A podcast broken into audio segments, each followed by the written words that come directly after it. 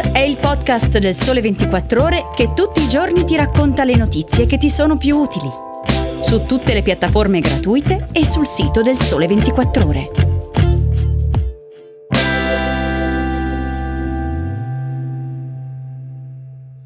Buongiorno, io sono Angela Manganaro e questo è Start, il podcast quotidiano del Sole 24 Ore. Oggi parliamo delle armi dell'Unione Europea contro la cyber war e le notizie false dalla Russia, del vaccino per tutti nell'autunno e di quanto costa la manutenzione dei beni confiscati agli oligarchi.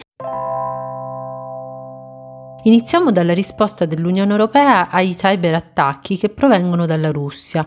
L'Unione Europea, scrive Marina Castellaneta, si è attrezzata attivando alcuni meccanismi per assicurare la protezione degli Stati membri e delle stesse istituzioni. Per quanto riguarda gli attacchi cyber, già prima del giorno dell'invasione, ossia il 24 febbraio, diverse istituzioni, aziende e banche ucraine erano state colpite da attacchi informatici e questo aveva spinto l'Unione a rafforzare il dialogo con Kiev.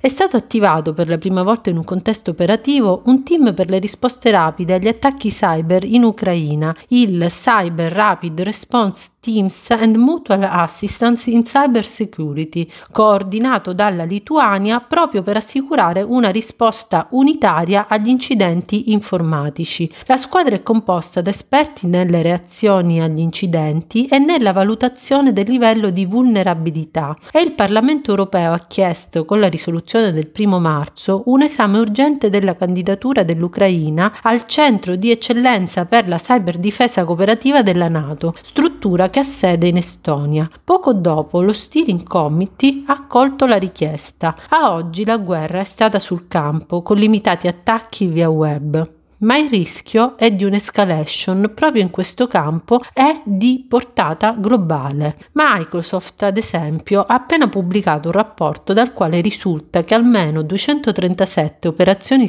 cibernetiche sono state condotte dall'inizio della guerra contro l'Ucraina e che gli attacchi non hanno riguardato soltanto istituzioni o strutture statali, ma anche servizi e infrastrutture per i civili. Anche le sanzioni UE colpiscono in parte il mondo digitale digitale con il divieto di esportare verso la Russia tecnologia dual use. Vengono colpiti così i prodotti tecnologici avanzati come droni e software per i droni, software per i dispositivi di cifratura, semiconduttori ed elettronica avanzata e la fornitura di servizi di assistenza tecnica da parte di imprenditori che forniscono allo Stato russo servizi militari e tecnologie.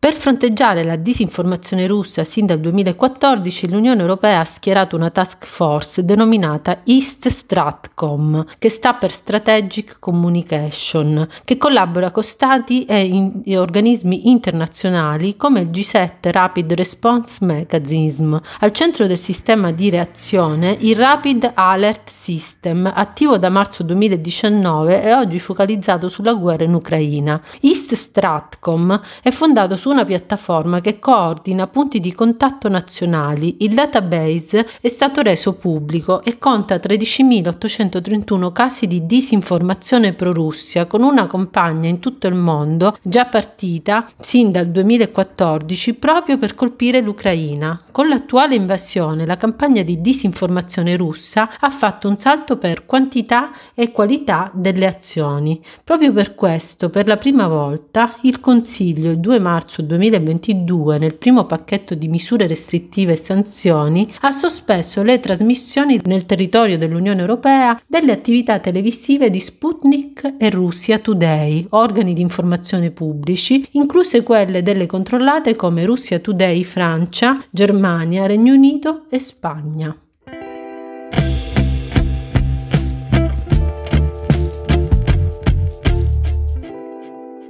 Cambiamo completamente argomento e parliamo di pandemia e del perché in autunno servirà un vaccino per tutti. Omicron e le sue sottovarianti sono contagiosissime e capaci di bucare vaccini oltre che responsabili del boom di reinfezioni. E poi il generale calo di protezione delle vaccinazioni che ha spinto il Ministero della Salute a suggerire subito una quarta dose a over 80 e fragili per evitare forme gravi di Covid.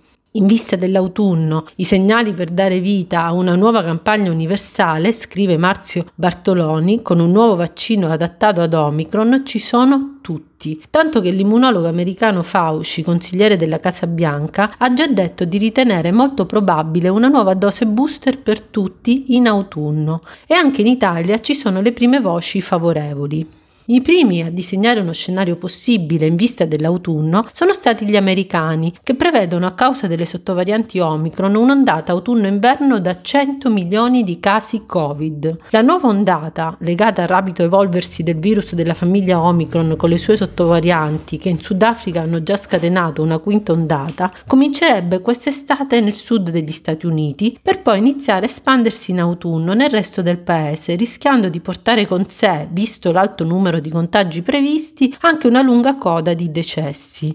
Per questo l'immunologo Anthony Fauci predica prudenza perché non sappiamo per cento cosa succederà e nei giorni scorsi, dopo un incontro con il ministro della salute italiano Roberto Speranza, ha detto di ritenere probabile negli Stati Uniti la raccomandazione del secondo booster o quarta dose per tutti tra settembre e ottobre. A preoccupare sono le new entry della famiglia Omicron. Omicron e soprattutto le sue sottovarianti non sembrano provocare una malattia più severa di Covid, anzi i sintomi di Omicron 4 e 5 da quello che si è potuto vedere nei paesi dove sono già diffusi variano un po' rispetto a quelli della versione Omicron originale, meno colpi di tosse ma più naso che cola, meno febbre ma più spossatezza e poi vertigini, dolore allo stomaco e all'addome, male all'orecchio. Questi sintomi non escludono però il rischio di polmoniti che resta elevato tra la popolazione non vaccinata e anche tra anziani e fragili. Se si prendono per buoni i numeri dello scenario americano, cioè 100 milioni di contagiati in autunno e inverno su 300 milioni di americani, in Italia, fatte le debite proporzioni, si potrebbe contare fino a 20 milioni di italiani infettati, numeri molto grandi che fanno presagire una certa pressione anche sugli ospedali e il rischio di un numero alto di morti. Da qui la possibilità di proteggerci con una nuova campagna vaccinale universale. Un motivo in più per vaccinarsi deriva anche dal fatto fatto che i vaccini attuali stanno perdendo gradualmente la capacità di proteggerci, innanzitutto dall'infezione con le nuove sottovarianti che sembrano bucare questo scudo. In vista dell'autunno, ora gli occhi sono puntati sui nuovi vaccini adattati alla variante Omicron, su cui stanno lavorando, scrive sempre Bartoloni, diverse aziende farmaceutiche e c'è una probabilità abbastanza alta di vedere approvato entro settembre a livello dell'Unione Europea il primo vaccino anti-Covid adattato.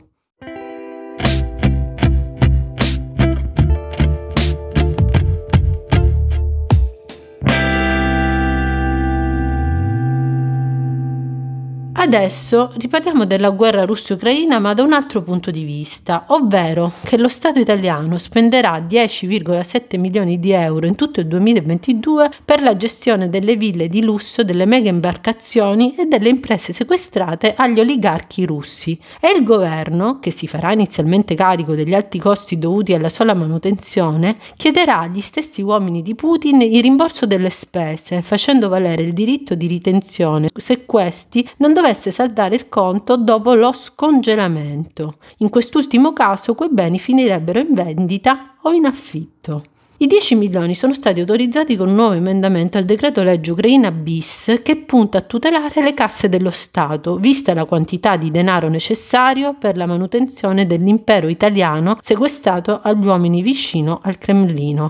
L'Agenzia del Demanio provvederà dunque al mantenimento dei beni sequestrati agli oligarchi russi e, dalla cessazione delle misure di congelamento, può esercitare il diritto di ritenzione dei beni fino all'integrale recupero degli stessi proprietari delle spese sostenute per la conservazione e l'amministrazione negli stessi, nonché provvedere alla vendita ove ricorrono le condizioni in pratica un diritto di recupero delle spese nei confronti del titolare del bene quando sarà cessata la misura di congelamento. E lo stesso vale per quelle imprese congelate e prese in gestione nel caso non sia ricavabile denaro sufficiente per sostenerne i costi. In bilico anche gli sfarzosi panfili e tutti i beni sottoposti al codice della navigazione, come ad esempio gli yacht che finirebbero in vendita in caso di inadempienze. E se aste e trattative private non dovessero avere buon seguito, finiranno nelle mani del Ministero dei Trasporti e della Difesa, oppure potrebbero essere destinati alla Guardia di Finanza.